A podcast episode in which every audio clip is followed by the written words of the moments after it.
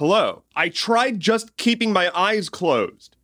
But stuff still happened. So what's up? Donald Trump has been indicted again, again, again. I'm losing track of the agains. Uh, and, and and and double. This isn't even the indictment we were expecting. That that's still coming. This is another indictment on top of the existing indictments around the documents stuff. We are still expecting an indictment very soon around January 6th involvement. But see, what happened is the ongoing investigation into the whole documents thing, the him hiding documents and whatnot. It's got new stuff. For example, he apparently directed a staffer to delete security footage so that the grand jury couldn't see it. That's an indictment. Also, remember that audio tape we heard of him saying, Hey, I have this document that I shouldn't have and it's classified and I can't declassify it? Someone get me a Coke?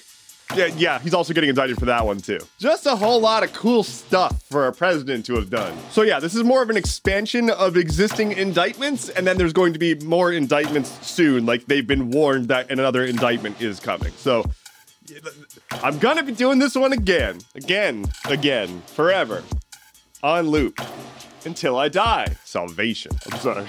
I am simply a goofy boy this morning. But what's not goofy is conversion therapy. And that's also banned in Michigan now. Michigan has banned conversion therapy. If you're not familiar, conversion therapy is a theory that you can essentially beat the queer out of somebody, either psychologically or physically. It is an egregious violation of human rights and amounts to essentially genocide. Let's take this category of people. There's something wrong with them. Let's get rid of that. Makes sense? Seems like a thing that's gone well in the past. This is not even sort of remotely close to the same degree, but I'm left handed, and in the past, they used to force left handed people to not be left handed. That's not cool.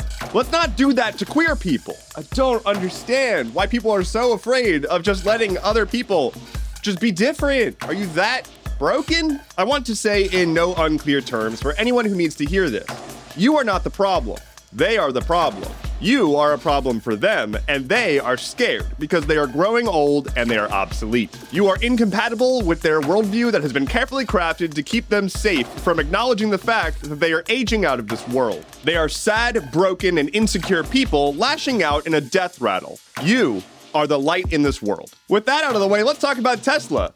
Because they're lying to you. According to a Reuters investigation, Tesla has been lying to their customers about the range of Tesla vehicles, both in their marketing and also the vehicle itself just straight up lies about how far it can drive. When customers were like, um, I think my car is broken because it's not reaching the distances that you told me it would, uh, Tesla made sure that they didn't get service. They spun up a team whose sole purpose was to prevent customers from being handled. I mean, this is exactly on par with the rest of what the company does. Remember how self driving cars were supposed to be a thing like five, ten years ago or whatever. Remember the Cybertruck? Like, yeah, they produced one, kind of. They also made an electric car that drives a specific distance. Anyway, the CEO of Tesla now wants to own an everything app that controls all parts of your online life, including communication, banking, and media. Seems like a great idea. If you are not familiar with r slash place, it's it's a recurring event on Reddit where each user can place a single pixel of color on an ever-growing canvas. You get another pixel that you can place every few minutes, and communities come together to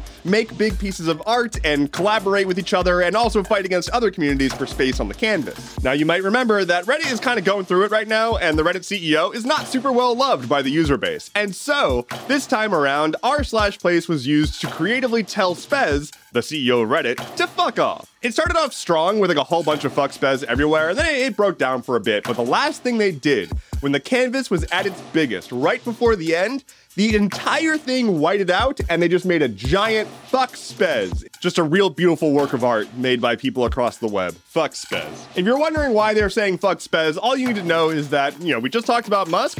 Spez has referred to Musk as a role model. He likes what Musk has done with Twitter, and he thinks that he should do it with Reddit. On this day in 1896, the city of Miami was incorporated. It would soon go on to find relevance as the hometown of Mr. Worldwide.